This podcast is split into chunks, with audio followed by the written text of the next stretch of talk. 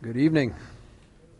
So, thank you for letting me come and share with you again. It's a joy to be with you. And I was thinking, boy, in just a short time, I'm looking around. It's like, boy, I've had a chance to interact with almost all of you. Uh, a great number, if not just a brief discussion here in church, but for several of you, got to meet and eat with you as well. And what a blessing that is. So, um, it's just a real joy. This evening, I thought we would maybe all hop in my little plane and fly down Honduras. Is that is that okay with you? So that, that's what we're going to try and do um, for this next hour. And I'm going to welcome you into my class. So we're, we're all going to go to Meta, and um, I apologize to the ladies in the class. I can't invite I cannot invite you biblically into my seminary class but at Meta, we have a men's and a women's institute as well. And so we're going to have an institute class tonight because we certainly, uh, men and women both, can and should learn the theology of the Word of God because, ladies, you're going to have opportunities to teach and to interact as well with other ladies and young people within the church. And so it's, uh, it's a good opportunity for us to do that. Uh, that being said, we're going to look at what we would call in, in, in our seminary Theology 1 and that is an introduction to theology through what we call prolegomena, which just kind of means the introductory, introductory information. And uh, beyond that, what we would call bibliology. I think we can all figure out what that is the study of the Bible and how we know uh, more about our Bible and that it is the Word of God and all those areas. And then also a little bit about theology proper. Theology proper is just that study of God Himself, right, and His attributes in that area. But the basis of what we wanted to talk about tonight is what is your source of truth? What is your source of truth? And, and we know the quick answer to that, right? The quick answer to that is this book right here, the Word of God. But sometimes I think we need to think through why that's the case. You know, why is that our source of truth? Why is it that these other things don't measure up? And um, so I thought we'd kind of talk through some of that this evening, and then we'll look at some scriptures to help support uh, our perspective so we can defend what the Word of God says as really our sole, our only source of truth. Okay? So, just beginning, what is your source of truth? We're going to look at a few very well known passages, not right here off the bat, but as we go a little farther. But there are, there are multiple common sources of truth. And we, we could bring up others. We could bring up other religious books that people use as sources of truth. And we could look at those and say, well, you know, those are those are not helpful and, and they have their own area of errors, etc. But I thought what we do is look at some of the common ones that uh, we face. Okay, some of the common ones that we may face in interacting with other people uh, around us, whether it be tradition or experience or reasoning uh, specifically. And then we're going to look at uh, what the Bible has to say about general revelation because there's a very poor understanding of what that is within many churches today, many who would profess to be like minded with, with us here, uh, but aren't necessarily as like minded as they may think, especially in this area of the doctrine of general revelation. And then again, we're going to finally look at, of course, special revelation. What does the Bible have to say about the Word of God itself? So we're going to ask ourselves, what, what is the Bible or what, what can we learn about tradition? You know, tradition. Uh, when we think about tradition, what, what is tradition? This is going to be interactive. So, what is tradition? What we're used to doing. There you go. Yeah, what we're used to doing. I like that. And the song, I think of the song from Fiddler on the Roof, right? Tradition. And they, you know, singing about tradition, how important tradition is. And uh, there are some people that consider tradition as a source of truth, especially when it comes through the Catholic Church. He's saying that with a small c, okay, a small c, because we understand if you look back in the history of the church, that in the beginning of the church, in the first several hundred years, the period of the, of the, the fathers of the church, as they're sometimes called, there were some varying opinions on God and on Christ and, and doctrines of, of God and Christ. And so the true church, the Orthodox Church, came to be known as the Catholic Church, okay, with a small c, we'll say, because it really, be, it really was the, the Catholic Church. Catholic just meaning the church universal, okay, and, and, it, and it came along with the church that followed along in the teachings of the apostles. Of course, we know that over time, that all changed. And it changed with errors in doctrine, it changed with uh, perspective of what is the church. If we were to study our ecclesiology, which is the theology of the church, okay, because that word comes from the Greek word ecclesia, which is the word for church, we can understand, well, boy, you know, early on it was fine, but then it started deviating off. And so commonly we'll use that phrase, the Roman Catholic Church, right, uh, today. And uh, when we think about the Roman Catholic Church, they certainly depend much upon tradition. And uh, because tradition to them gives authority to the Roman Catholic Church because they are the traditional church or the church of tradition, right? If we look at again our historical theology, which is that theology that uh, helps us understand how the doctrines were understood over the history of the church, that uh, they would look at that and say, well, you know, we're the true church, and because of that, we have the authority. And we all know this. Many of you maybe grew up Catholic and uh, understand that, okay, well, you know, we have the succession of the apostles, from, especially from Peter, and that gives us the authority, and so therefore we have that right. And so they would put, and they would call this tradition. In fact, what in their own terminology, they would consider the Bible as the inanimate rule of faith Rule of faith, just a, a, phrase that stands for authority. So if you ever hear that, rule of faith, that's a, that's a phrase that the church fathers used 1,500 years ago or more when they were talking about the authority. Well, who has authority? Well, who has the rule of faith? Or what has the rule of faith? So they would call the Word of God the inanimate rule of faith, but then they would call the church the proximate rule of faith. The proximate rule of faith. And the proximate rule of faith, of course, is that authority that is closer to us when we have questions or we don't quite understand or we're not sure how to interpret the Word of God. Well, they can step in with their authority equal to the Word of God, they would say, in the form of tradition, and they could tell us, they could explain to us, well, here's how you need to understand that passage. Well, as we know, that makes for a fairly convenient way for them to denounce anything that, as the, the Protestants, uh, would look at and say, Well, we're not sure that you're understanding that passage correctly. And of course, their response would be, But we are the church.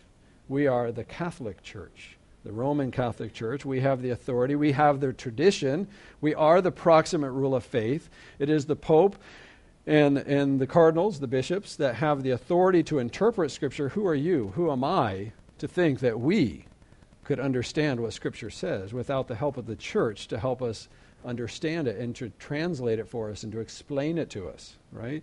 And so they would look at that as their role. In fact, if you go back through history, you can see that the Roman Catholic Church states that they determined the canon of Scripture through councils and, and through the history of the church. They would say, yes, that was determined by the church. The church decided what is what are the books of the Bible, Old Testament and New Testament. What books are to be accepted. And of course, they're 1500 years later or a thousand years later from that time frame. Uh, they also introduced the books of the Apocrypha, which was mainly just to support some of their, their doctrines. But they would say that they determined or established the canon. But we would say, no, God determines the canon. The church simply recognizes what God has determined. God determines the canon, not us. We, we cannot determine what the canon is. And we have uh, acknowledged through history that the canon are these 66 books right? 39 in the Old Testament, 27 in the New Testament. But they would give that authority to the church. They would also say, like we mentioned, that the Roman Catholic Church determines the proper interpretation of Scripture through the church fathers, through church councils, and even papal decrees, the decrees of the Pope, the Roman Catholic Church, through tradition, through the authority, the rule of faith, the proximate rule of faith of the Roman Catholic Church, they determine proper interpretation of what Scripture says. So if you say, fine, my authority is Scripture, well, yeah, the authority, the, the Bible is an inanimate form of authority. But to really understand what it's saying, you need the help of the church. That's why God left the church, they would say. And they kind of have it backwards. Because we would say, no, the church is preaching the truth in as much as it is in accordance with the Word of God. But they would say, well, the Word of God is to be interpreted through the church. Uh, also, they would say that the Roman Catholic Church is given equal authority to the Bible. They would say that the, the church itself, especially the Pope, is inerrant and infallible, right? Without error, does not fail. And, and they would say that the decrees of the Pope then would be on par with what Scripture says. And it gives equal authority to the church through tradition as a source of truth to what the Word of God says, right? To what the Word of God says. But there are problems with that. There are problems with that. What are, what are some problems? Well, first of all, it lowers the authority of Scripture. Just by very, its very nature, it lowers the authority of Scripture. Because if we were to understand the Word of God as our authority, right, any other form of authority would be beneath that, right? Whether that be the pastor and elders of the church, we submit to the Word of God. Whether that would be parents, they have authority but they have authority given to them by God as they submit to the Word of God. Their authority is better, obviously, when they submit to the Word of God. And so any authority would be beneath the authority of Scripture. But the authority of tradition, what does it do? It brings it down and says, well, the authority of the church, the authority of men, is equal to, as the proximate rule of faith, is equal to the inanimate rule of faith, and therefore we have an equal level of authority. And so it lowers the authority of Scripture. It doesn't maintain a high view of Scripture. Sometimes we'll hear that phrase, a high view of Scripture. It's referring to situations just like this, where they would say, okay, tradition is on par with what the Word of God says. It also negates the perspicuity of Scripture. You guys know what the word perspicuity means? We hear it sometimes. It actually is very very simple word, and we, we know maybe a better synonym for ourselves, and that's the word clarity. Okay, the clarity. The clarity of Scripture. The Bible is clear. And so when the traditionists come along and say, no, you can't understand what the Bible says unless we interpret it for you, what they're saying is the Bible is not clear. They're saying you need our help because there are things that it's just not clear. Okay, now we understand. There are some, Peter even said about Paul's writing, there are some things that this guy writes that are hard to understand, right? He said that. And it's true, there are some doctrines that are difficult to kind of understand. However, the Bible is very clear in what it says. You know, sometimes people don't want to accept it, and sometimes in our reasoning, and we're going to talk about that, sometimes it's a little difficult for us to, to fully get our minds around certain things, but it doesn't mean the Bible is not clear the Bible is very clear in what it says. And when you study, especially when you know when you study what the Word of God has to say, and, and some of us, by God's grace, have been blessed. We've been able to study some of the Greek and some of the Hebrew, eh, eh, so that we can we can look at that. It doesn't put on us on any higher level. It's just we're just blessed to have that opportunity. But when you study even the grammar of the Bible, it's clear. Amen, brother. it's clear. You know, it, there's, there's no, you, you don't find yourself, now, what's this really saying? No, it, it, it, says it. And it says it sometimes in tense. It says it sometimes whether it's active voice or passive voice. You know, when God does something, it's in the passive. There, there's no confusion about that. When God, when God says that He saves us or gives us faith or gives us our salvation through grace, it's in the passive voice. And we all know the passive voice means it's something that happens to us from outside of us, right? It's clear clear as a bell. And so when they say, no, no, no, you see, you need, you need the church to help you interpret the Word of God, they're negating the perspicuity of Scripture. They're negating the clarity of Scripture. They're saying that somebody, just a, a mere uh, person of the, of, of, the, of the street, a, a lay person, cannot understand the Word of God, right? And of course, what does that do? It maintains their authority, it maintains their position, etc right? Maintains their income and many other things. And so it negates the perspicuity of Scripture. Also, it negates the individual priesthood of the believers, right? Because they say that, you know, you're the priest, you need to come and confess your sin to us, and, and, and that's the way that they would interpret Scripture. But the Bible makes it very clear about the individual priesthood of believers. What does that mean, the individual priesthood of believers? Well, very simply, what it means is what happened when Jesus died on the cross between the Holy of Holies and the holy place. You remember what happened? What happened? The veil, right? Tore in two. Why? We now have access into the very presence of God through the mediator, Jesus Christ, because it's through his, his, um, I think it's a Spanish word, justicia, through his righteousness, uh, we, have the, we have the opportunity to enter into the presence of a holy and righteous God.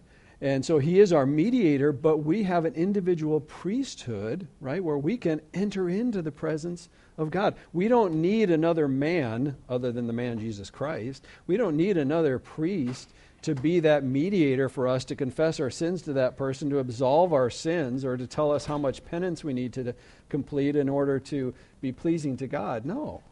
And so this whole concept of tradition negates the individual priesthood of believers, which goes against Scripture. And finally, it negates the autonomy of the local church.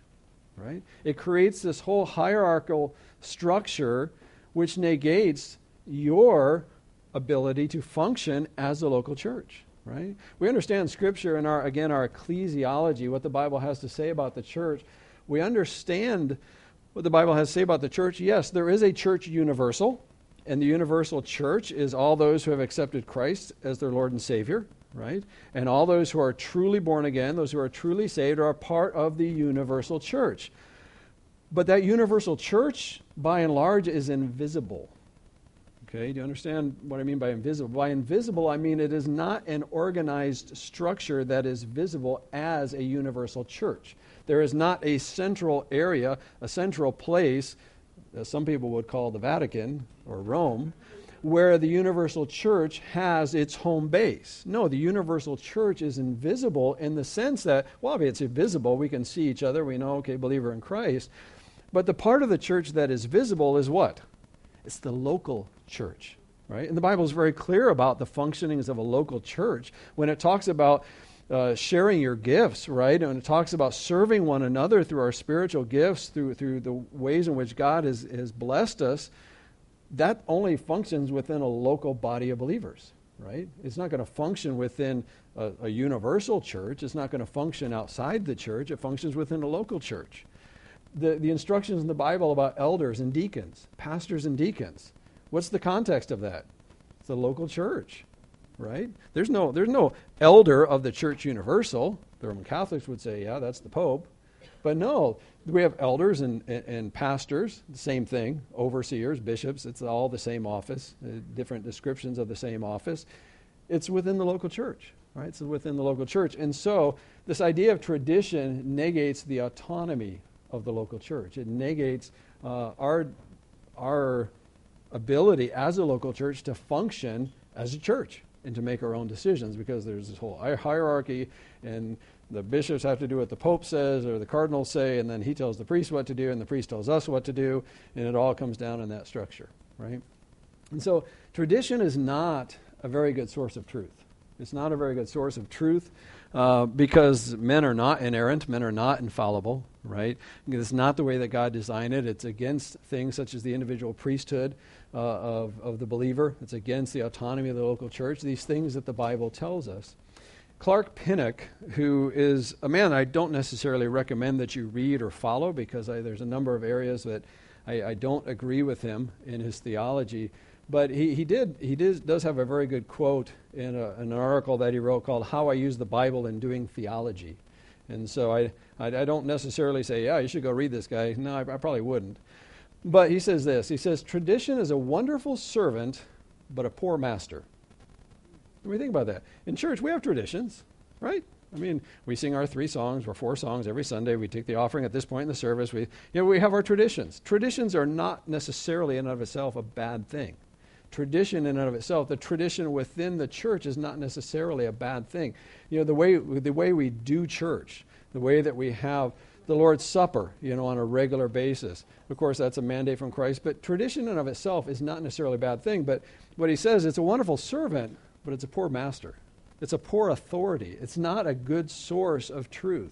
It serves the church in many ways, he says, but it does not share the same plane with Scripture. We can't put tradition on the same plane with Scripture. It can and should be placed beneath the Bible and corrected when necessary by the biblical message when it becomes corrupted or complacent. And that's very true. I think that's well said by him in, in this particular area. You know, and that's the problem with tradition. It's not a good source of truth. We need to understand where tradition falls beneath the authority of Scripture. Okay? Experience. Another possible source of truth, experience. And I put usually mystic because usually experience is, is very mystical, right? That's what people are after. They just want, I just want something. I want to see something, feel something, sense something, uh, hear something. I don't know. I want to hear, see, listen to the voice of God directly instead of reading what God has to say in His Scripture. There's a pastor by the name of Hobart E. Freeman. He's actually a charismatic preacher. And he said, The man with doctrine is at the mercy of the man with the experience. That's very true. It's very true. The man with the doctrine is at the mercy of the man with the experience. And here's why we have our doctrines, and, and we adhere to what the Word of God says, our, our theology, our doctrine, and what Scripture says. But then someone comes along and says, Well, last night, while I was in my bedroom, three angels came into my room and spoke to me and told me that God wants me to do this. Okay. How are you going to refute that? Well, you, you, you, you can, and by saying, I don't think so, pal, you know. But I wasn't there. You weren't there, right? I don't know if three angels came to his room and told him anything, right? And so, in that sense, the man with the doctrine is at the mercy of the man with the experience and they know it because it's all very subjective. We're, we're going to see that. And so that, that just in and of itself creates a whole lot of problems. A whole lot of problems. First of all, an experience doesn't provide its own interpretation. Okay? Whatever experience, it doesn't provide its own interpretation. I'm going to give you an example of that. And, what results from that is that interpretations are sub, uh, subjective. They're very subjective, not objective. Okay? I had a, a, a lady and her husband. He's actually a pastor of a little church in a little rural village there in Honduras. And uh, they were brought to me for really some biblical counseling uh, because she was not functioning very well because she was very afraid of demons. And their church in this little rural village, there was another missionary who was working with them, and he asked me, Hey, would you be willing to talk with them? I said, Sure, there's no problem, love to. And so we, we got together a few times. And uh, they had been having church services with a charismatic church that was also in the town. And they were kind of just combining and having these mutual services. Well, with the influence of, of, the charismatic church that came in, they were all up in arms about mystical things like the demons and, and, and you know, witchcraft and all of these things. And it started to work on this poor lady's heart and conscience. You know, the, one of the pastor's wives, you know, she's starting to be afraid. And so she's sitting in her house and she hears this sound. I don't know what the sound was, but up in the roof. And you know what her thought was? It's a demon. It's a demon, right? Her husband's thought was, it's a cat.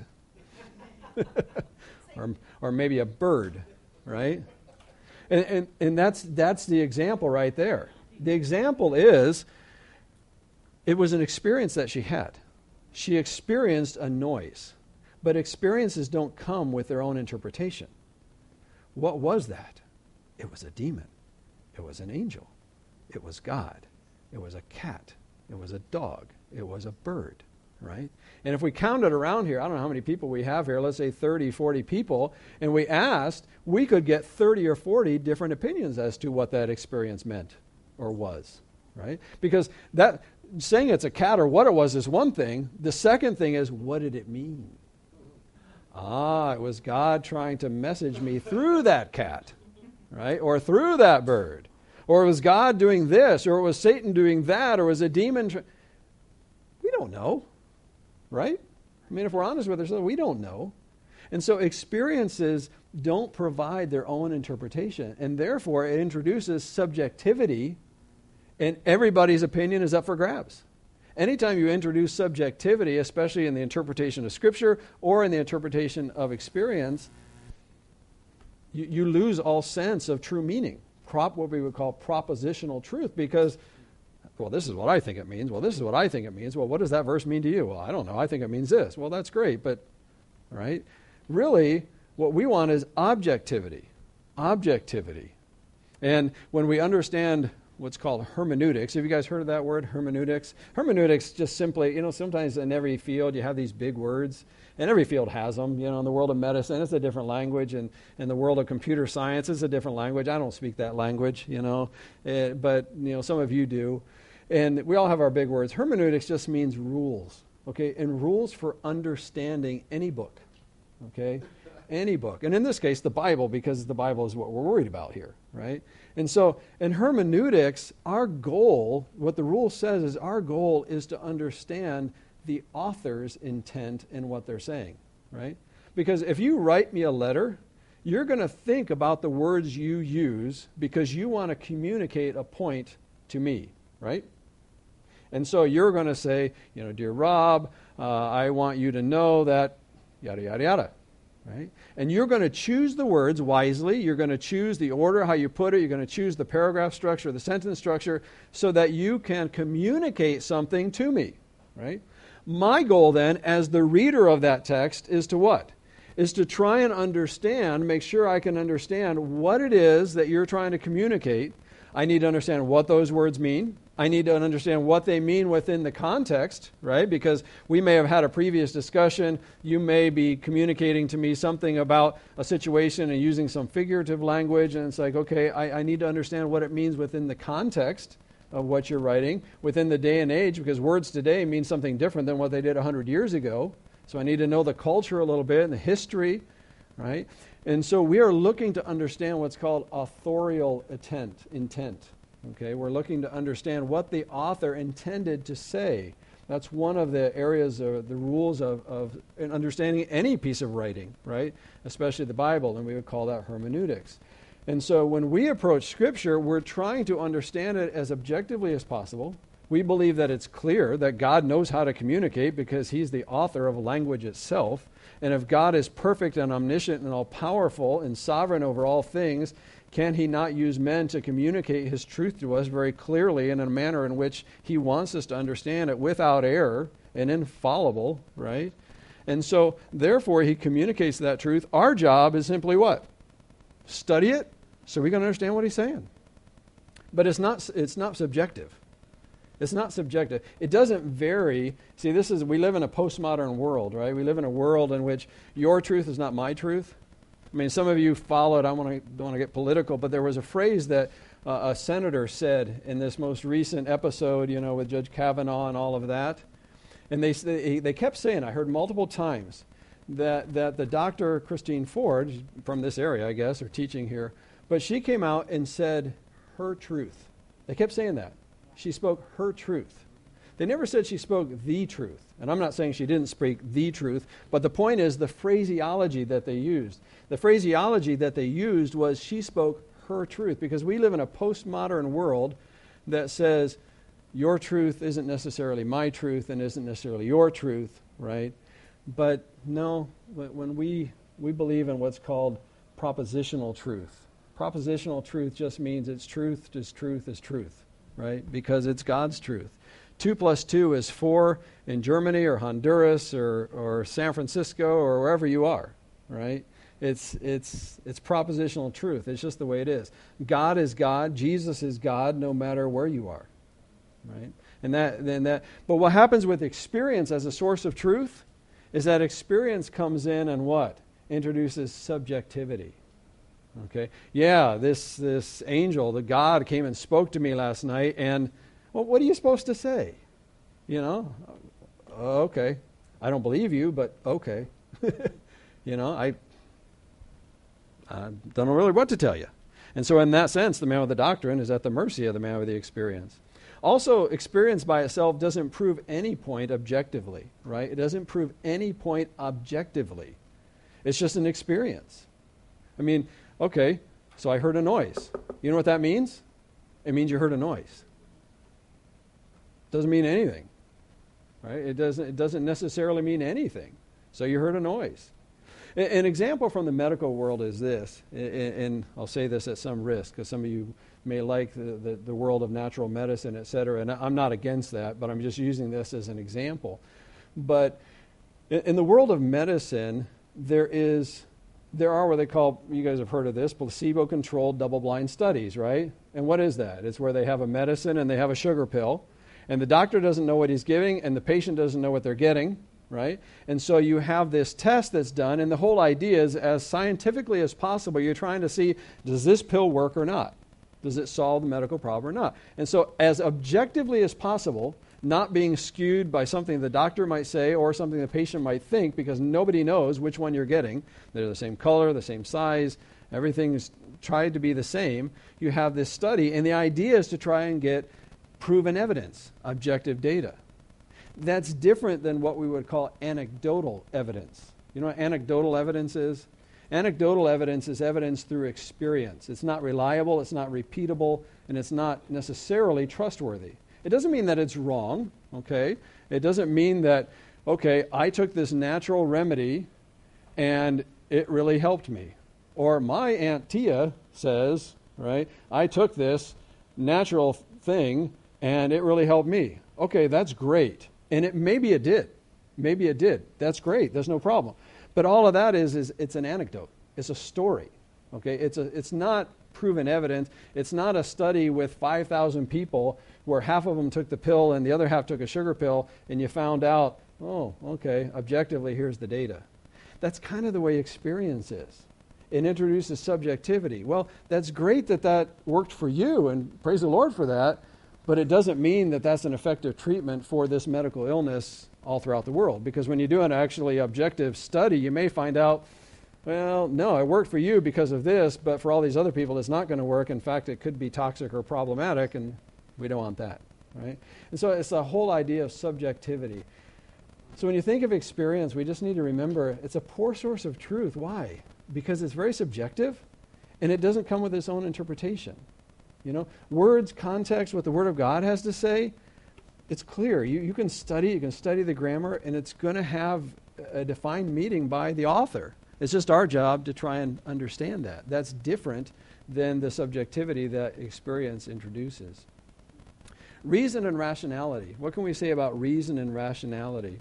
This isn't all going to be just a, a talk. We are going to look at the Word of God to kind of help us through this. But with reason and ration, rationality, in general, the Bible is both reasonable and rational.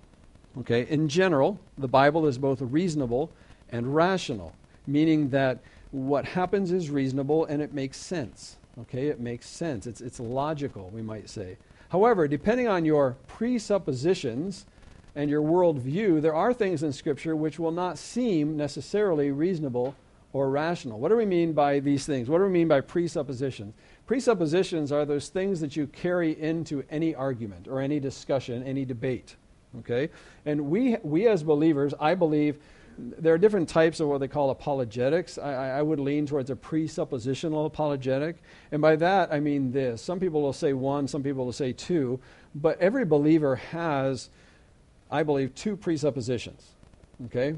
The first one is the existence of the God of the Bible. Okay, not just his existence, but the God of the Bible is God. Okay? The Bible never tries to explain that, right? Because the first four words of the Bible are what? In the beginning. Never tries to explain where in the world he came from, how in the world he got to be God.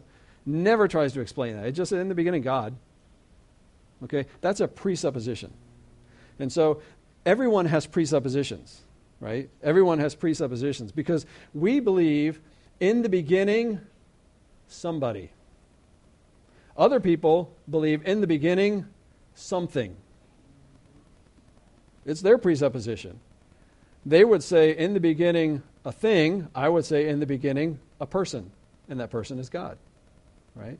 They have a different presupposition than I do, and they carry that into the debate, into the discussion right? And so we all have those presuppositions. The second presupposition is that the Word of God is truth. Okay? And we believe that because this God said, Your Word is truth. John 17, 17, right? One of our favorite Awana verses because it's so short and easy to memorize, right? So, John 17, 17, Your Word is truth. We, we believe that, we take that as a presupposition. Okay? And so depending on your worldview and your presupposition, your worldview is just the carrying out of what your doctrinal belief is, that we, we, we may run into problems with our reasoning as a source of truth or our, our ability to rationalize as a source of truth. What are some examples? Well, supernatural. Okay? Some people, some people, and they have different presuppositions than I do, but some people say, really? You believe that like this big fish actually like swallowed this guy and then puked him up three days later and he was still alive? Really? You, you believe that?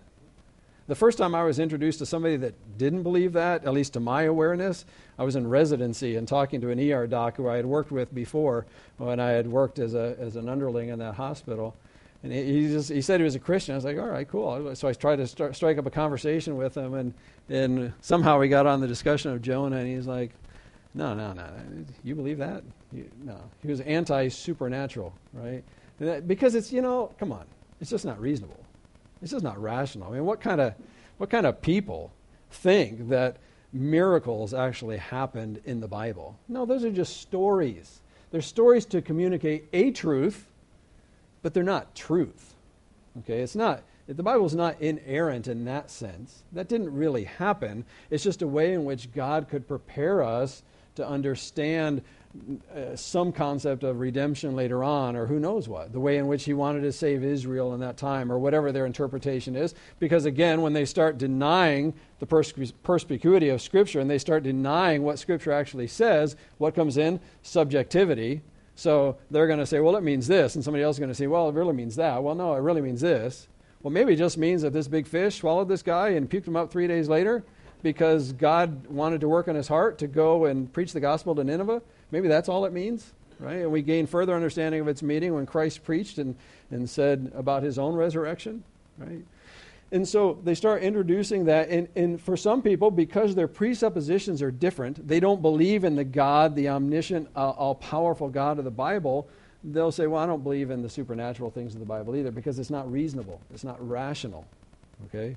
Other people don't believe necessarily in the sovereignty of God and the responsibility of man. But even there for us, we have a presupposition where we accept the God as the Bible, we accept that the Word of God is truth, and yet the Word of God teaches what? Teaches that God is sovereign. We are not robots, but we still have responsibility. I, I am one who doesn't believe that we have totally free will. I believe that our decisions are real. That's different. The reason I say I don't believe we have totally free will, and what I'm saying with that is this if we were to choose, what does Romans 3 tell us? 10 through 12. We're going to choose sin every time. That doesn't sound very free to me. That doesn't sound very free to me. What that tells me is I'm a slave to sin, like Romans 6 says, right? Is that free? No, it's a slave to sin. See, we're made to be slaves. It doesn't mean our decisions aren't real. Our decisions are real. Our prayers are real. We have a responsibility to pray, right? And interesting enough, the Bible teaches both. The Bible teaches that God is sovereign and yet we are still responsible for our decisions. How does that work out in your reasoning? In my head, it goes like this I don't know. I can't explain that. You know, maybe Pastor Steve can, but I doubt it. Yeah. He's a good pastor because he says, No, I can't. no, we can't. It, it doesn't fit with our reasoning. But praise the Lord, our reasoning is not our ultimate authority, right? Our reasoning submits to what? To what Scripture says. We submit to the authority of what Scripture says. And so, you know, hey, God is sovereign and I'm still responsible. I don't fully get it. I don't really fully understand how prayer works. Don't really understand how salvation works because of that. But I believe it. And I believe it's the truth. Why? Because your word is truth and not my reasoning. My reasoning has to submit to what Scripture says. So our reasoning and our rationality is not a good, it's not a good source for truth. You know, it's not reliable, and we're going to see, see why. Another one example is theodicy, right? The problem of the existence of evil. If God is good and all powerful, why is there evil? If God is good and He's all powerful, can change anything, why does evil exist? You know, people, people struggle with that. Well, we can understand why it exists in the Bible for a number of different reasons. One is our own sinfulness. Two is the purposes of God and His plan, right? His decree. But if, if somebody doesn't accept what Scripture says as their authority and they simply in their reasoning see that, they're going to see another, another collision between those concepts, right?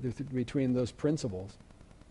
So, what are God's purposes in reason and rationality? Why, why are our reasoning and our rationality important? Well, one is simply to understand divine revelation in order to know God.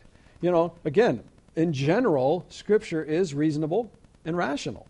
It makes sense. It's logical. What God's plan is doing, especially as believers, when we have the benefit of the illumination of the Holy Spirit to help us understand what Scripture says, it's like, okay, yeah, I get it. It makes sense. It makes sense what God is doing here, right? Now, I don't understand everything because I'm not God, but it, it does make sense. Also, what are God's purposes and reason and rationality? Is to make application of divine revelation, right? Logically, we want to explain. Oftentimes, when I'm sharing the gospel, I'll draw this little line and I'll say, This is your life. And I'll put all these little X marks of sins. I'll say, Sin, sin, sin, sin. And then I'll look at the person, I'll, I'll go, Sin, sin, sin, sin, you know sin, sin, sin. You know, all these sins. I mean, and, and usually it's not hard to convince somebody they're a sinner. I mean, most people, yeah, yeah, yeah, I'm a sinner. And then you ask them the question, well, how many times does it, how many times do you have to sin to be a sinner? Uh, just once. Yeah, exactly. You know what? It's even worse than that. Because the Bible tells us that by nature we're sinners in, in Psalm 51:5, right? David says that at the moment of conception, I was born in sin. He's not talking about his mother, he's talking about him. You know, he's born in sin, which means he has a, he has a nature that's sinful. And, and you can explain that to him from Scripture, Romans 5.12 and other passages. And then, oh yeah, and, and you explain the problem. Well, you know, the wages of sin is what? Death. And we have a holy and righteous God. He can't tolerate sin. But I say in my little timeline, I'll draw my little line and put sin, sin, sin, sin, sin. But I say, you know, one day, one day, let's draw a line. This is that day. You decided, I am never going to sin again. I am going to obey what the Word of God says. Because usually when you ask them about how to be saved, what is their answer? Well, I'm trying to obey what the Word of God says, and I'm, I'm really trying to you know, go to church now, and I'm trying to. And the only person they ever talk about in their answer is I, I, I, I, right? They never mention Jesus because they oftentimes don't really know the true gospel yet, right? And so I'm, I'm trying to do this, trying to do that. And so you go through that and you say, well, so if from this day on, let's just say for the rest of your life, you never sin again, ever. Of course, we all laugh and say, yeah, like that's going to happen, right? But no, you never sin again. Let's just say, for argument, that happens. Does that solve your problem? Exactly. And, and everyone sees that. It's reasonable, it's rational. They say, well, no, that doesn't solve my problem because I've already sinned. In fact, I don't even have to sin at all and I'm, I've got a problem with God. Yeah, that's right. And I always ask them, so how are you going to solve that problem? How are you going to correct that problem? Well, and they try, and then finally, I just keep asking, I just, you know, because there's only so many answers to that question. Usually, it's all the same answer: obedience, and I'm trying to do something to please God. It's a works doctrine, and ultimately, what happens? Ultimately, I don't know. I can't do anything. Yes, that's the answer, right? That's the answer. No, you're right. You can't do anything. You need help from someone outside of you. You need someone else's righteousness, right? That's the gospel. You need the righteousness of Jesus Christ. Because and we're all in the same boat. It's not like I'm any different than you or you're any different than me. We're all in the same boat, right? We're just all that way. But when you present it like that, people can see it and it, it makes sense. It's like, well, yeah. Yeah, it's logical. So in general, scripture is rational, it's reasonable. But there are things that, yeah, God knows more than we do. He's infinite. We're not. And, and for those things, we just have to bow, bend the knee, right? Bow before Scripture, before Him and His Word, and say, "Okay, God, I accept. I accept what you say, because I. It doesn't make sense for me, but that's okay. It doesn't doesn't have to, right? And so to. Uh, as we make application of that divine revelation, as we communicate, like in the illustration we just had, as we communicate God's revelation to others, uh, those are some of the purpose that God has in our capacity to reason and to be rational, right? That's, that's a good thing. He's given us our minds for a reason. But there are dangers with reason, dangers with rationalism as a source of truth. It doesn't mean that tradition is bad, tradition is fine, it's just not a good source of truth. It doesn't mean that experiences are bad. We all have experiences every moment of every day. They're fine. It's just as a source of truth, it's not a good source of truth and, and reason and rationality as a source of truth, it's not a good source of truth because it minimizes the depravity of the mind right? It somehow says, you know, if we have reason and rationality as our source of truth, it somehow says, well, I know it says that in the Bible, but it doesn't make sense to me, so therefore I'm not going to accept that. And what does it do? Just like tradition, it lowers the authority of Scripture. It puts our minds, our fallen minds, above Scripture and saying, well, God, I know what you say, but that doesn't work for me. Does that sound very bright?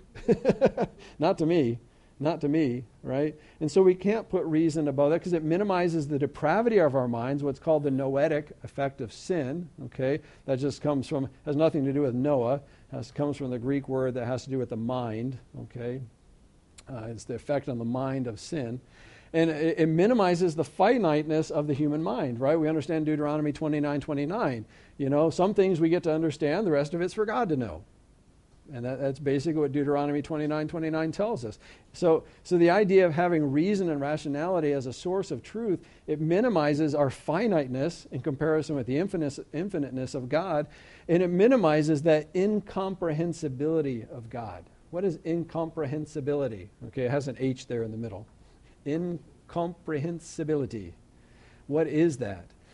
That is this. We can understand many things about God but we can't comprehend God.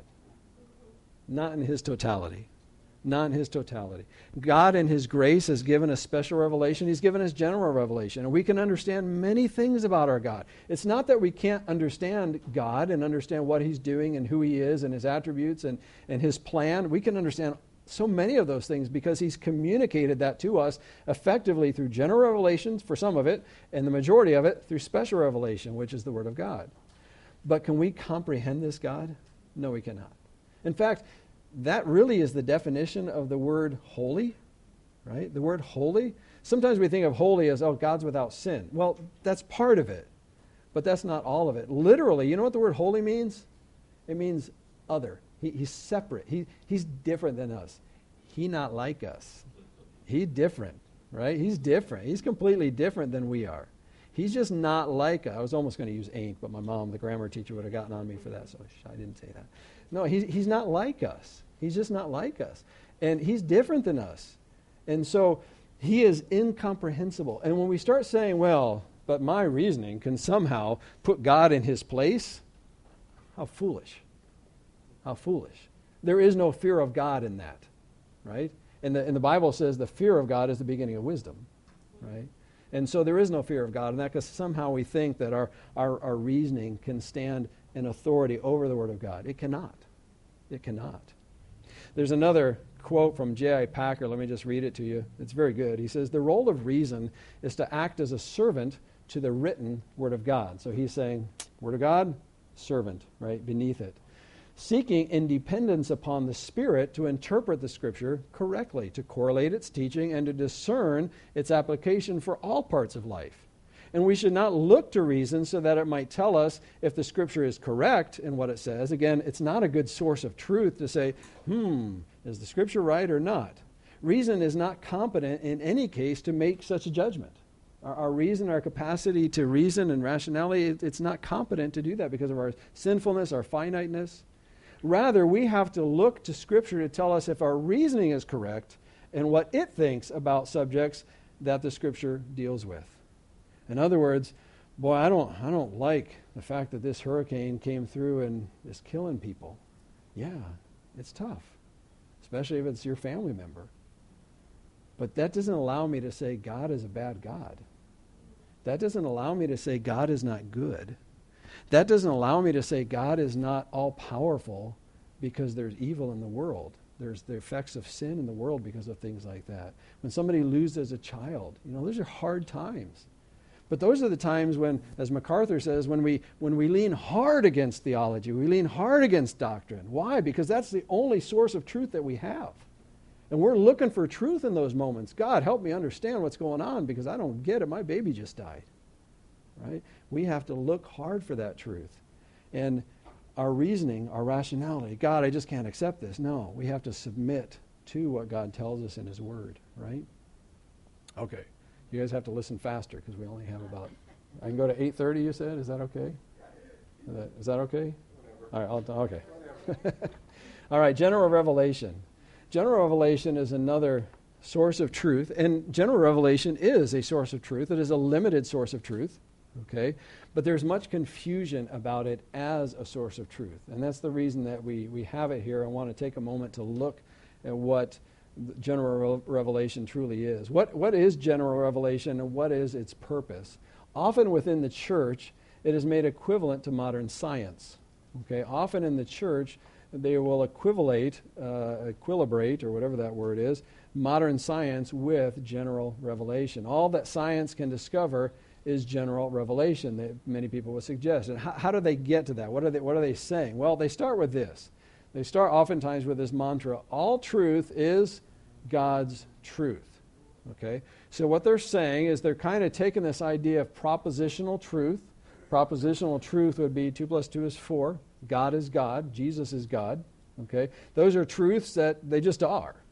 It's just the truth, right? It's just a fact. It's a reality. It doesn't change no matter who you are, where you're from, where you live, when you lived, uh, what you look like, what your culture is. None of that matters. These are just truths. And they would say, well, all truth is God's truth because God is a God of truth, right? And the Bible backs that up. And so there's a sense in which, okay, yeah, that's true because all truth is God's truth, because God is the creator of all things, and if something is true, it's true because He made it true, right? And so, in that sense, it's true. But, but they kind of get in, into problems when they say all truth that science can discover is God's truth. Okay? Because, again, truth is truth. So when science, whether that be science of nature or science of the body in the world of medicine or the science of psychology or psychiatry, when it discovers a truth about the reality of human existence or the reality of nature, then it will determine that, hmm, that's a truth. Well, and all truth is God's truth, right? So, as truth, it must be a reasonable source of authority uh, uh, for truth, right? It must be a reasonable source for truth because truth is truth Right? There's no, the truth is truth. We, we can't vary between the two things. And so what they conclude, okay, say we conclude, but really they conclude, is two equal forms of revelation on the same level. And, what, and they define general revelation in a different way, as we'll see here in just a minute. So they'll say the Bible, okay, special revelation deals with our relationship with God, okay, but science considered as general revelation, according to them, is the source of truth for understanding man in the physical world, God's creation, the origins of the world, the social interactions, etc. Okay, so the Bible is God's special revelation. That deals with our interaction, our relationship with God. But if we want to understand things of this world, things of man, things of creation, things of the origins of this world, right, then we have to, uh, we have to look to science for that because that is going to help us, or at least the things that we learn in science, we can integrate with the truth of the Bible. Because here we have the Bible, that's truth, your word is truth, but we also have these things of science, and that's truth. And that's, that's part of God's general revelation to us, they would say. And so the result is what we would call integrationism. Okay, integrationism. The word integrate, what does that mean? What does the word integrate mean? to bring together, kind of mix together, right? And so what they do is they integrate the authority of Scripture with the authority of science, right? And they say, well, this is general revelation, science, and this is Scripture. We've kind of seen this before, haven't we? With tradition, experience, reason, right? It lowers the authority of Scripture and raises the authority of something else and oftentimes puts it above the authority of Scripture. But we find that there are problems with that. And the result is integrationism, which is an intent to combine the truth of, of science with the truth of Scripture. And what are some examples of that? Well, when people look at the study of origins, they'll come up with something called evolutionary creationism, right?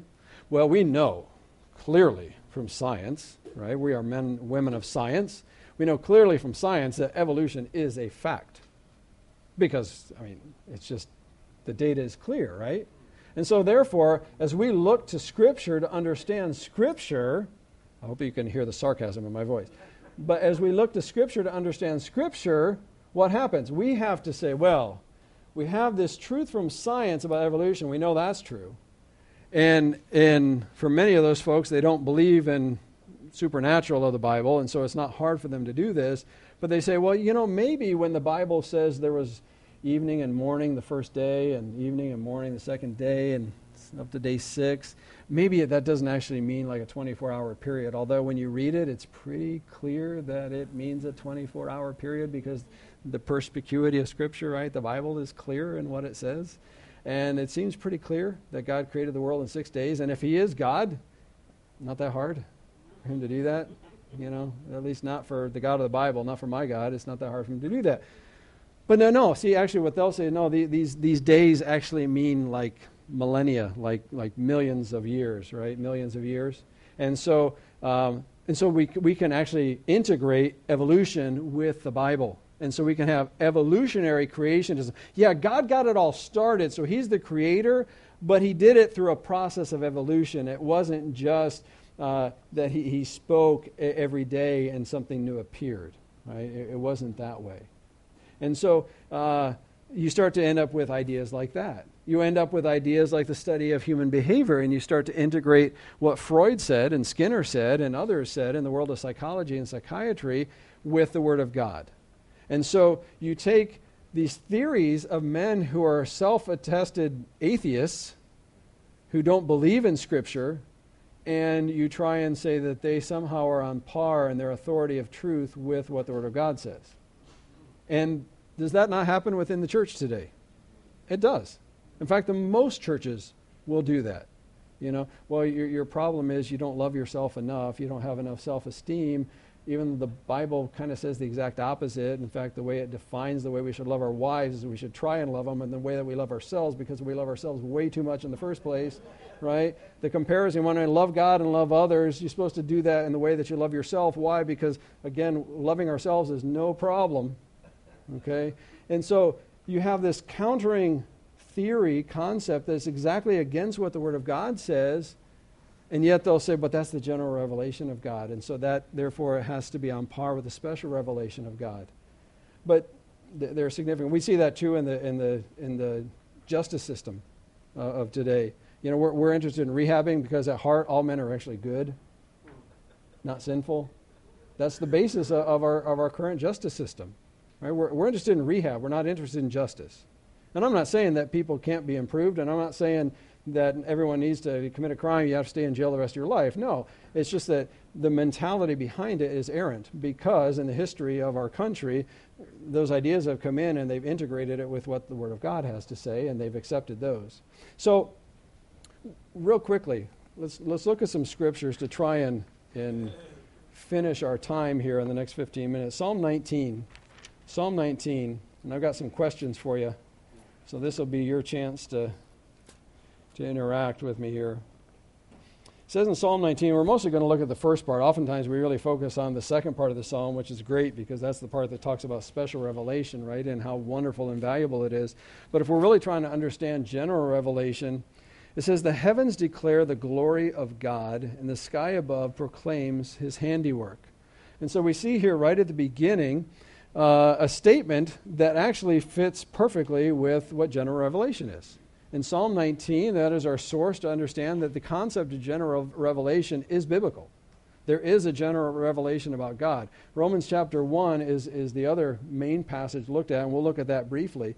But we're not going to look at this whole passage, but just in verse 1, it says, The heavens declare the glory of God, and the sky above proclaims his handiwork. I'm going to go ahead and read the verse, six verses. Day to day pours out speech, and night to night reveals knowledge. There is no speech, there are no words whose voice is not heard. And so, what that's saying is that every day there's this message coming to us from the creation of God, right, that is communicating something to us repeatedly, every day, to every person, in every place, in every time where they've ever lived, there's this message.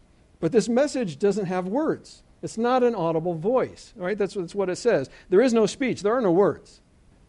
There, there, nobody's, it's not, hey, I'm here. No, we hear nothing. But yet, there is this communication that's happening and we have an example of what that is in the next in the next verses it says their voice goes out through all the earth and their words to the end of the world and so nobody nobody gets a pass on this Okay, everybody is exposed to this general revelation. And it says, In them he has set a tent for the sun, which comes out like a bridegroom leaving his chamber, and like a strong man runs its course with joy. Its rising is from the end of the heavens, and its circuit to the end of them, and there is nothing hidden from its heat. Now, what, what is verse 5 and 6 saying? Real simple. It's really not that hard. Here's what it's saying. All right, how many of you guys are married? Okay. So we're talking about the bridegroom here, so we're just going to talk about the guys here, right? Guys think different than gals, right? I mean, we all agree with that? We're, guys are weird, right? We're just different. So when a guy gets up in the morning of his wedding day, right? Yeah, he, he gets it. he's thinking one thing, and he's just thinking, okay, tonight I will be with my bride, you know, in all that that means. Okay, tonight I will be with my bride. Okay, and he is going to march off to the chapel, to the church, right? Ain't nobody going to stop him. There I said, ain't. Nobody going to stop him. I am going to get my bride. I am leaving my bedchamber. I am going to get my bride. You try and stop me. Not going to happen. Not going to happen, right? What the Word of God is telling us there is every day the sun comes up, the sun goes down. The sun comes up, the sun goes down. The sun comes up, the sun goes down. You're going to stop it? I'm not I can't stop it. God did once. But we can't, right? The sun comes up, the sun goes down every day, right? Just like that that bridegroom try and stop me, right? Try and stop the sun from coming up and going down. You can't, right? You can't. And through that, God is communicating something to us. I'm here. I'm a God of order. I'm a powerful God, right? What are all these things? I exist. I'm sovereign. I'm wise. I'm the creator. I like order. I'm, I'm just. There are consequences for decisions. You can see that in there. He wants to manifest himself to us. He's powerful, intelligent. He's able to communicate to us through general revelation. Okay? Now, general revelation is not as specific as specific revelation, but we see that it is communicating something about God, right? His existence, his all, all powerfulness. We can, in fact, keep your thumb or your finger in Psalm 19. If we pop over to Romans chapter 1, we see the same thing. It says the, it says the same thing. We're very familiar with these verses. Romans chapter 1, verse 18. I'm almost there. There we go. Okay. Says this. Says, For the wrath of God, sorry, I don't have my glasses on. Is that verse 18? Yeah, it is. For the wrath of God is revealed from heaven against all ungodliness and unrighteousness of men, who by their unrighteousness suppress the truth. For what can be known, here we go, for what can be known about God is plain to them because God has shown it to them. So the first thing we can learn is that uh, the issue of being an atheist, the issue of denying God is not a, a knowledge issue. It's not an information problem. It's not an intelligence issue. Because what that's telling us is every man knows God exists through general revelation. Every one of us knows. Even the atheist who says, I don't believe in God, yes, you do. You just won't admit it. It's a spiritual issue because you suppress the truth in your unrighteousness, but it's not an information issue because the general revelation is there. It's obvious. I mean, the orderliness of this world, the fact that, I mean, come on. In the beginning, something? Come on. In the beginning, someone. And it, it, it's, it's the only thing that fits, right? So, for what can be known about God is plain to them because God has shown it to them. For his invisible attributes, namely his eternal power and his divine nature, have been clearly perceived ever since the creation of the world in the things that have been made so that they are without excuse. And so, general revelation leaves us without excuse as it communicates about, about God. But see, this is the last point that we want to make about general revelation, and that is this. If you go back to Psalm chapter 19, it says, The heavens declare the glory of the origins of man, right? That's what it says, right? The heavens declare the, or, the glory of the origins of man? No. Okay, sorry. The, the heavens declare the glory of the psychological nature of man. No? The, the heavens declare the glory of that man is by nature good. No. What does it say? The heavens declare the glory of God. And even if we had the time, we could, we could point out that this word for God here is the word El, which in the Hebrew refers to that God Almighty over all the universe. Okay, as opposed when you're talking about special revelation, it uses that word that we know, Yahweh, Yahweh, right? Which is that personal name between God and his people. So when he talks about his word, he uses his personal name, but when he's talking about general revelation, he's using his name as I am the creator. Don't mess with me, so to speak. That's not what God says, that's, that's what Rob says, but it's that idea, right? I am. I am the all powerful one, just like we read in Romans chapter 1. And so the heavens declare the glory not of humans, not of human nature.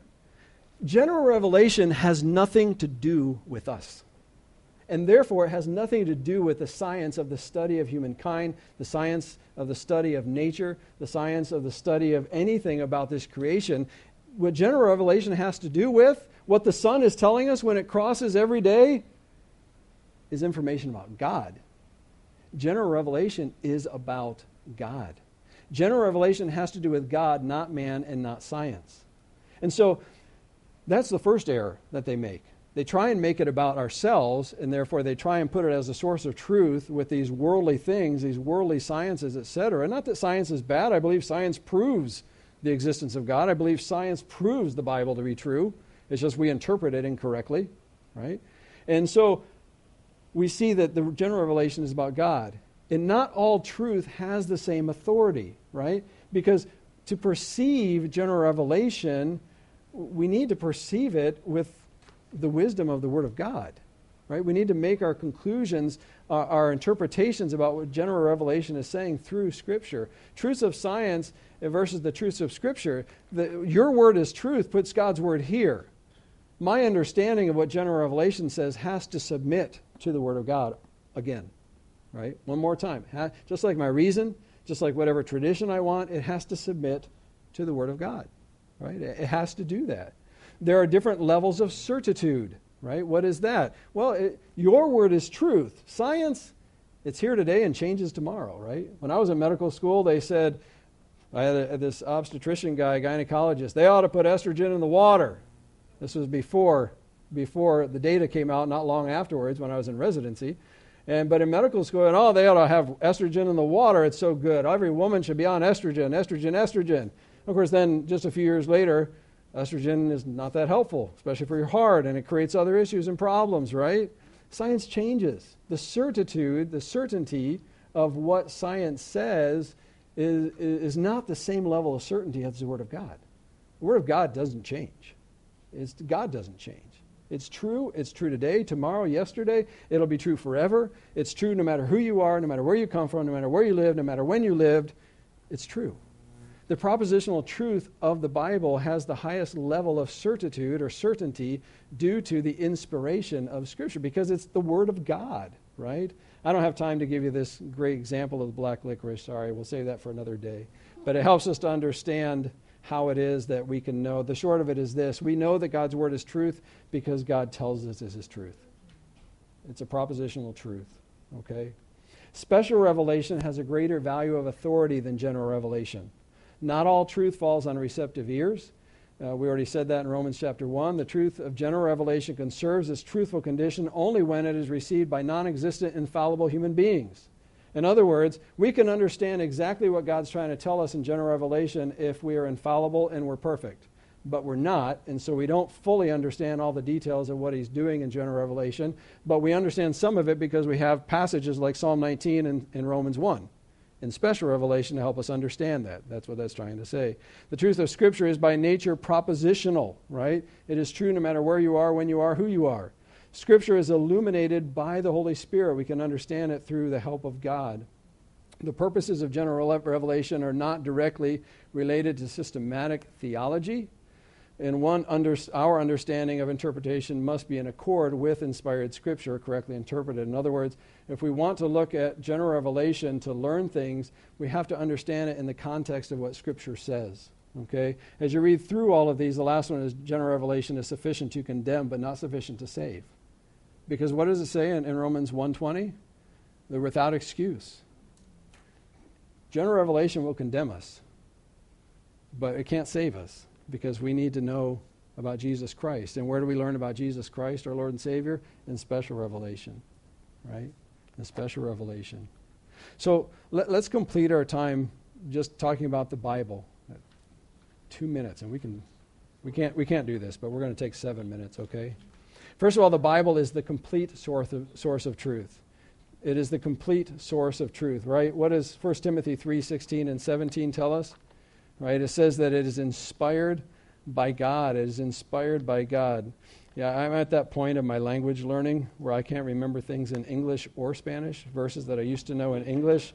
I now kind of partly know in Spanish, and, uh, and so I, I, just have to look up almost every verse nowadays uh, to try and help, help me keep my mind straight. But in, in 2 Timothy chapter 3, verses 16 and 17 all scripture is breathed out by god. Literally god breathed and profitable for teaching reproof correction and training in righteousness that the man of god might be completely equipped for every good work. Why? Because it's the it's the complete it's the it's the unique source of truth right? And therefore we can we can be made complete through that. We can be made mature spiritually. The relationship between proper biblical exegesis and systematic theology. Our truth comes from the Word of God, right? Exegesis, ek means from, right? So exegesis, we get our truth from Scripture. And meta, where we teach, we teach that from our proper understanding of Scripture, we develop what's called a biblical theology. A biblical theology, you've got definitions there which you can look at in your own time to help understand that. And if you don't, Pastor Steve can help you understand it because I know he does. Um, but biblical theology is just basically what does the Word of God say, and then how do we formulate our beliefs from that? Okay? Uh, what does Paul say about faith? What, is, what does um, James say about faith? Okay, let's put those together and form a systematic theology. Okay, let's form a systematic theology. So that, that's the difference between a biblical theology and a systematic theology. A systematic th- theology just means this you've got your listing there of the different types of theologies beneath systematic theology. Systematic, a good systematic theology just means this my bibliology works with my theology proper.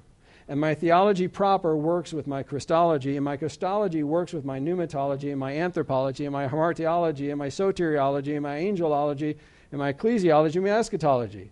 It all works together. It's not contradictory right? That's a good systematic theology. And if we base it upon what the Word of God says, guess what?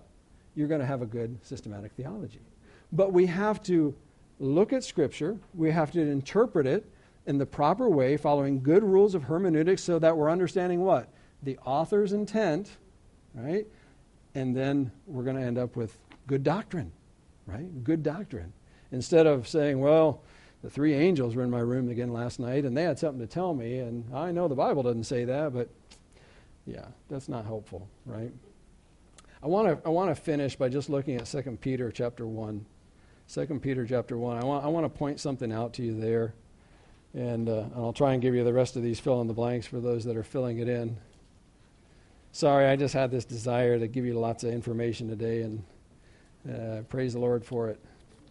Um, because it's all very founded in Scripture. Um, 2 Peter chapter 1, just want to look at these, these last few verses, verses 19 through 21, and then we'll go back and, and look at, actually, we'll go ahead and, and read. Somebody else willing to read verses uh, 16 through 21 through the end of the chapter? Anybody? Anybody? Yeah. Okay, Ken, thanks. There you go. Uh, for we did not follow cleverly devised fables when we made known to you the power and the coming of our Lord Jesus Christ, but we were eyewitnesses of his majesty. For he received honor and glory from God the Father when the voice of the majestic glory said to him, This is my beloved Son, in whom I am well pleased.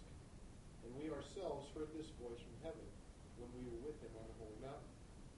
We also have the message of the prophets, which has been confirmed beyond doubt. And you will do well to pay attention to this message as to a lamp shining in the dark place, until the day dawns and the morning star rises in your hearts. Above all, you must understand that no prophecy of Scripture comes from the prophet's own interpretation. For no prophecy was ever brought about through human initiative, but men spoke from God as they were carried along by the Holy Spirit. Thank you. Uh, you know, the ESV has a good interpretation of that when they say carried along. That's a sometimes versions say inspired. Most of the Spanish versions say inspired. The men weren't inspired. The Bible is inspired. It's it's the text that's inspired, not the men. Okay, and and so this is a, a proper understanding because it's a different word than the word inspired in reality, and it means like carried along by a by a ship or a train or something of that effect.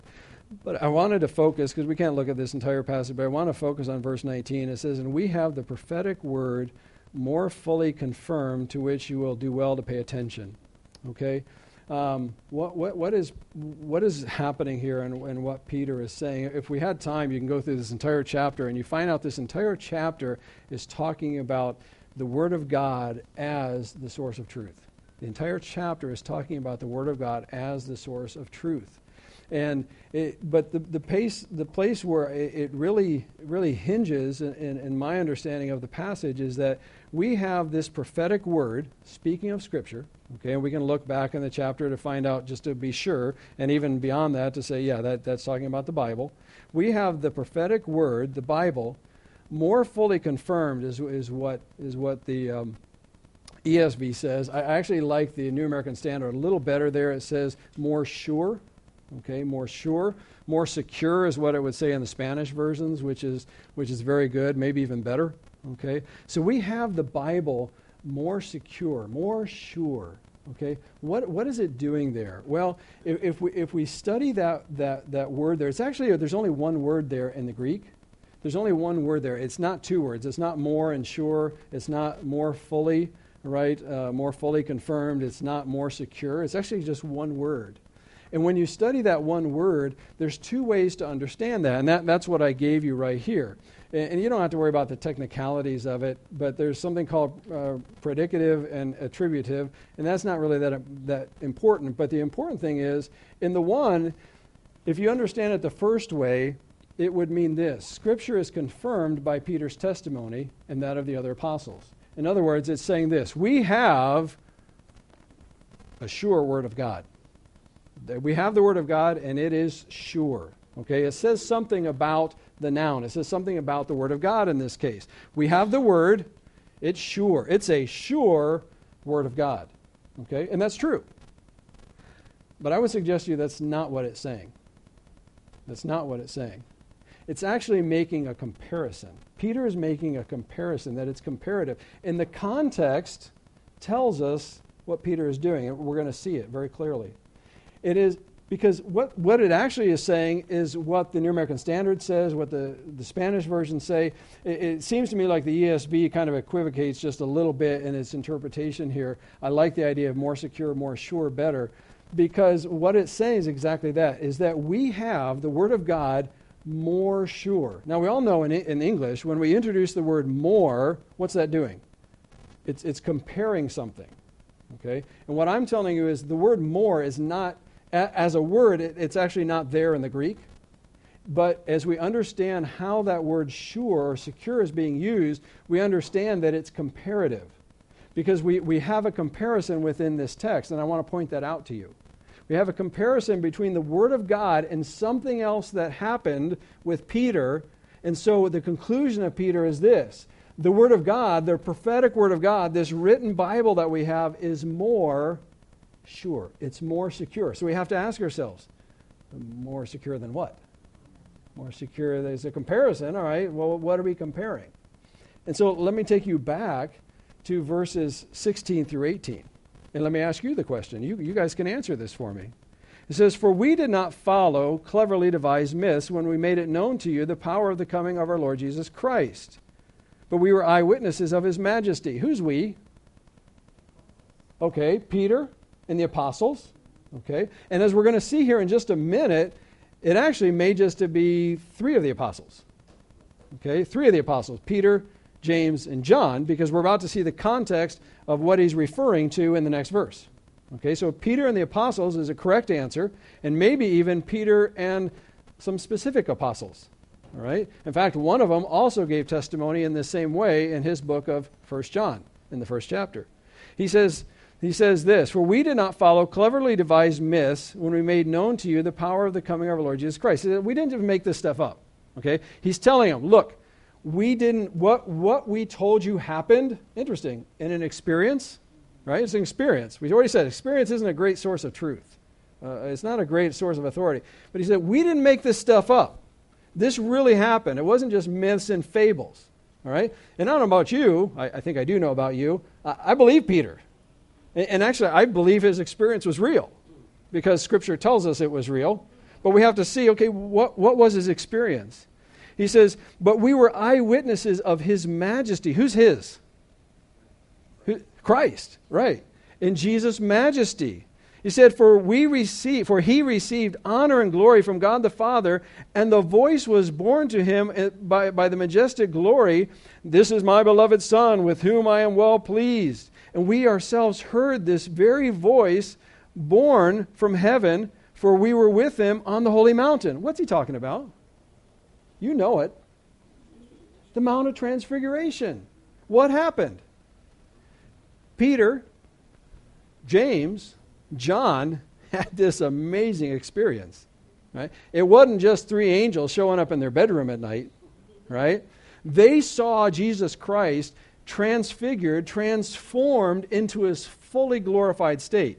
Because if you and I were alive at the time of Jesus when he was on earth, he would look just like one of us, you know, natural guy. But we know that he is also God. Okay? And so, what Peter, James, and John got to see was Jesus Christ revealing, I'm God in his full glory. I, I, would ask you, can you imagine that? But I know the answer. No, we cannot. Neither can I.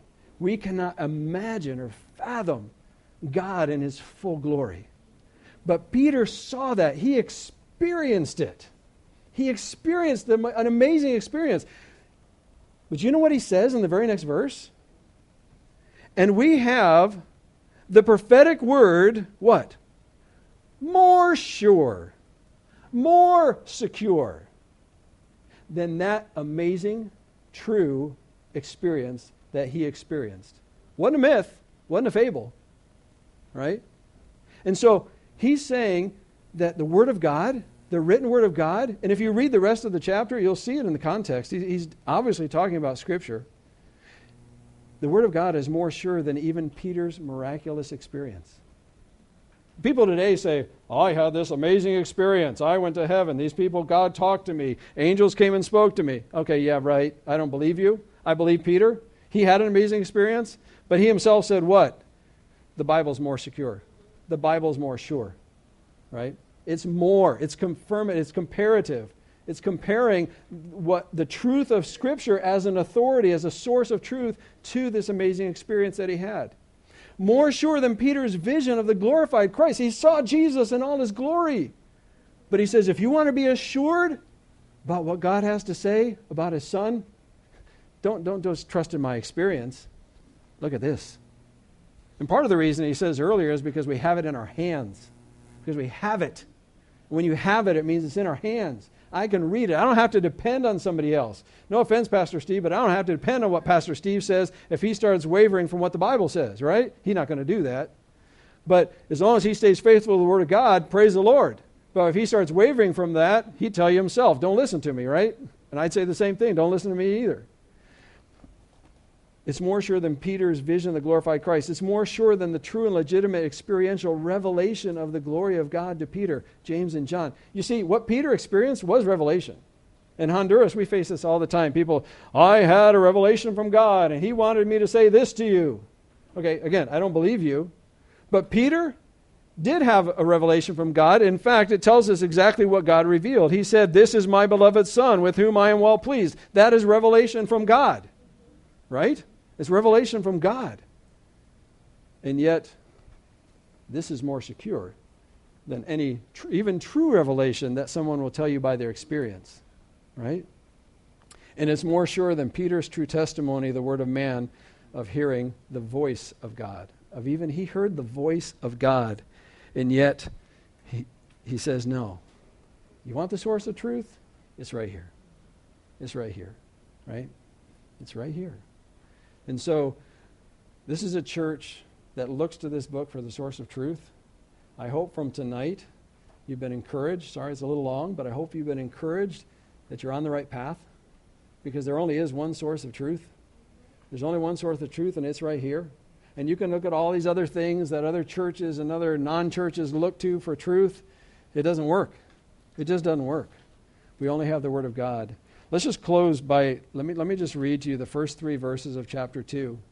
Because what you're going to see in the first three verses of chapter 2 is the type of people that don't look to the Word of God for their source of truth. What does it say? It says, But false prophets also arose among the people, just as there will be false teaching among you, who will secretly bring in destructive heresies, even denying the master who brought them, uh, bringing upon themselves swift destruction. There's people that are going to come and say, you know, I had this experience. God spoke to me. He gave me this revelation. I have the authority to tell you what the Bible says. You don't have the authority to understand the clarity of Scripture. No, this doesn't make sense. You can't accept what the Bible says because it doesn't add up in your reasoning. There are going to be people like that that come to you. They're false prophets, they're false teachers. In fact, they'll even deny what Scripture says and they'll bring swift destruction upon themselves. Verse 2 And many will follow their sensuality because, because of them, the way of truth will be blasphemed. we certainly see that today, right, amongst all these false preachers and teachers. And in their greed, they will exploit you. we see that every day, don't we? And it's not just the Benny Hinns of the world, it's the Roman Catholic Church. How much gold do they have? It's ridiculous. They're more interested in money than they are in God. And in their greed, they will exploit you with false words, and their condemnation from long ago is not idle, and their destruction is not asleep. So that's a good warning for us. Let's follow the Word of God. Let's pray. Dear Heavenly Father, I do thank you. Thank you for the goodness of these people to desire to hear your Word.